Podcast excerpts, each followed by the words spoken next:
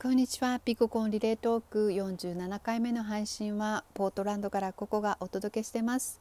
今日はね摂氏12度ぐらいあってお日様がポカポカ。もう北国でね長い長く暮らしてるともう12度あったらこれもう天国で曇りと雨の何？あの多いポートランドで過ごしてると青空が見えてお日様が覗いてるなんてもうこれ以上の幸せはありませんということで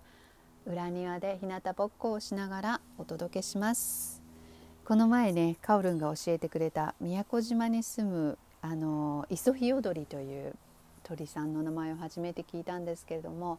ちょっとグーグルさせてもらったらすごく可愛いねあの色の鳥でそんな鳥がベランダに遊びに来てくれてしかもその向こう側には狼島が見えるというなんと素晴らしい生活なんだろうなとかねちょっと思ったりもしてましたやっぱりねあの石垣島に行った時も思ったんですけども南国ってやっ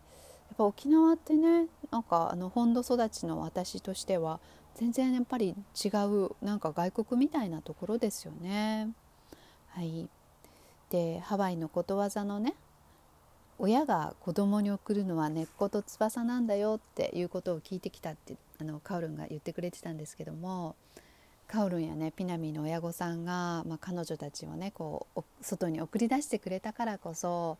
ねあの見聞を広めていろんなところへ行き今の彼女たちがあるというなんか不思議なねあのそしてまたピッココンで巡り合った不思議なあの私たちの旅をね感じたりしてました。私の場合はねちょっとね飛びすぎて、まあ、みんな巣立ちのあの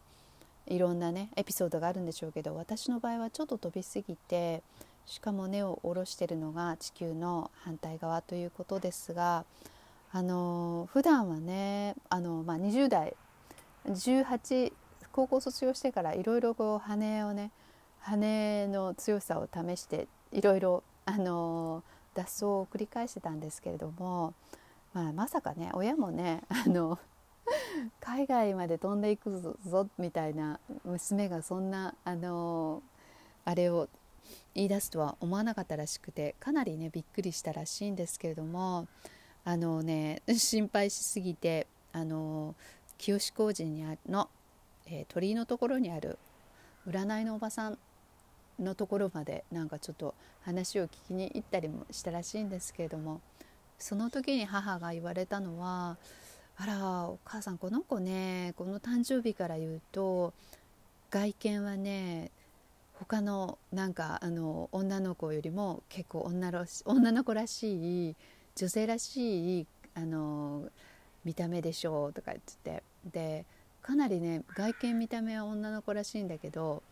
中はねこれ男の子だからあの男の気質を持っていてあの引き止めるよりも外に出してしまった方が伸びるタイプだねってなので心配しなくていいどこでも生きていく力持ってるからとか言って言われたらしくてもうなんかそれで諦めがついたらしいんですよね。でまああのというわけでなんか吹っ切れすぎた母はもうじゃあ行くなら戻ってくることならずということで感動されましてあのアメリカに来たので私のチョイスはねまあねあの前に向いて走るしかなかったということで走り続けてますもちろんね今は仲直りもして理解もしてくれて応援もしてくれてますけれども今考えるとねあのそんなね母の愛だったんだろうなって思います。でねまああのちなみにこのおばさんは同じおばさんは私がそれよりもずっと若い時にあの会いに行った時に「手相見せて」とかって言われて手相を見せたら「あなたはねこれうん実際ねあの生まれた環境とは全く違う環境のところに嫁ぐ手相してるね」とかって言われてまあね占いもなんかあのバカにはできないなと 今思ったりもしてました。でピナミのね前回の配信の中で白馬の王子様という話が出てきましたけれどもねあの私昔すっごい好きだった童話で立原えり子さんえりかさんっていう童話作家が好きだったんですけども高校の時にね読んだ童話でなんか白馬の王子様を待ち続けてたのに、まあ、出会った、ね、旦那は普通の人だったみたいななんかそんな話がすごい好きだったんですけど、まあ、うちのね白馬の王子様もあのやっと出てきたかと思ったら、まあ、全然王子様じゃなくてあのね君はなんか外に出て働いた方が絶対伸びるタイプとか言ってで何家にねいてなんか家に奥様がいるとすごい落ち着かないみたいででまあ私のね家事能力があまりねないのをよくよくご存知なのでずっとアメリカに来てからずっと働き続けてます。うんまあ、そんなねおかげでなんか今の私がね あのあるわけなんだけども、うん、これからの時代ねジェンダーレスになっていくとか言ってまあピナミの話にもあったけどどんな時代が来るか楽しみだなとかってちょっと思ってます。はい。今日はねなんかあの見た目の話見た目の話をしてみようと思って私はねあの日本に来るまでなんか結構色白だよね。なんでそんな色白いの？とか目丸いよね？とかってよくなんか言われたんですけれどもアメリカに来てなんかなんかね私の目はやっぱりあのつり上がって見えるらしくそして肌の色もこうどうどこをどう見たらそう見えるのか分かんないんですけれども黄色にカテゴリーされるんですね。いろんなね人種が集まってるあの平等なアメリカだと思ってきたんですけれども蓋を開けてみたらなんかねそんなそんなこともなくこうみんな住み分けをして暮らしてるみたいなで、うん、なんか触れてはいけない話とかもいっぱいあるんですけれども宗教の話とか人種の話とか年の話とか絶対聞いちゃいけないよとかっつってあの夫からね最初の頃夫からなんかこう釘を刺されてあの来たんですけどもねまあそのそんなこんなであっという間に日本とアメリカの生活が同じくらいになってきてねなんかねあの、うん、今までそんなにアジア人として嫌がらせを受けたこともないし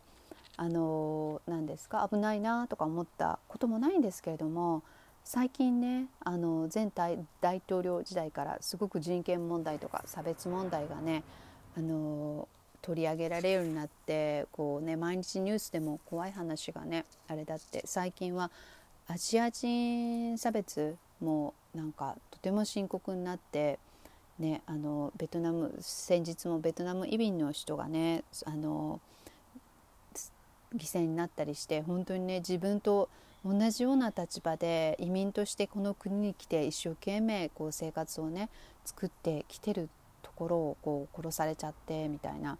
なんかね心がねとってもね痛い思いをしたんですけれども近所のおばさんねでなんか私のことがどうしても苦手なみたいな人がいらっしゃるんですよね。でお散歩をしてると私の私が歩いてるとこうきびすを返して別の方向に行くとかわざわざ道を横に入り隠れて私が行くのを待つみたいな不思議な行動をとる人がいて観察してると本当に面白いんですけどもまあねあの人の気持ちを変えることはできないですがなんかねそういうそういう人もいるんだなって言って、うん、ここに来て新発見なんですよね。ねなんかあの今の時代ね副大統領さんもインド系とジャマイカ系のご両親を持ってる人だったりまあ、イギリスの、ね、王子様もねあのアフリカ系のアメリカ人をお父さんに持つあ違うお母さんの方かな？お母さんがアフリカ系のお母さんなのかな？メーガン王妃ね。あのをお嫁さんにもらっちゃって。でなんか私はすごいやるなかっこいいなと思ってたんですけれどもあのメーガン王妃がねあのやっぱり差別が差別に耐えられなくてアメリカに帰ってきちゃったみたいなすごいあのセンセーショナルなニュースもね日本にも届いてると思うんですけれどもあの大坂なおみちゃんだってね頑張ってるしなんかこのこの世の中に来てまだ見た目でいろいろそんななんか人々はやいの恋のっていう時代がねまだ残ってるんだなって思ったりもします。でまあねもうレントゲン撮って写真並べたら誰が誰が分かんないはずなんですよ背が低い高いはあってもね。うん、きっとねあのー、まあ次の世代になったらそんなことをまた笑い話になれる時代が来たらいいなと思うんですけども私もね結婚した時すごくなんかあの夫の家族にはセンセーショナルな話で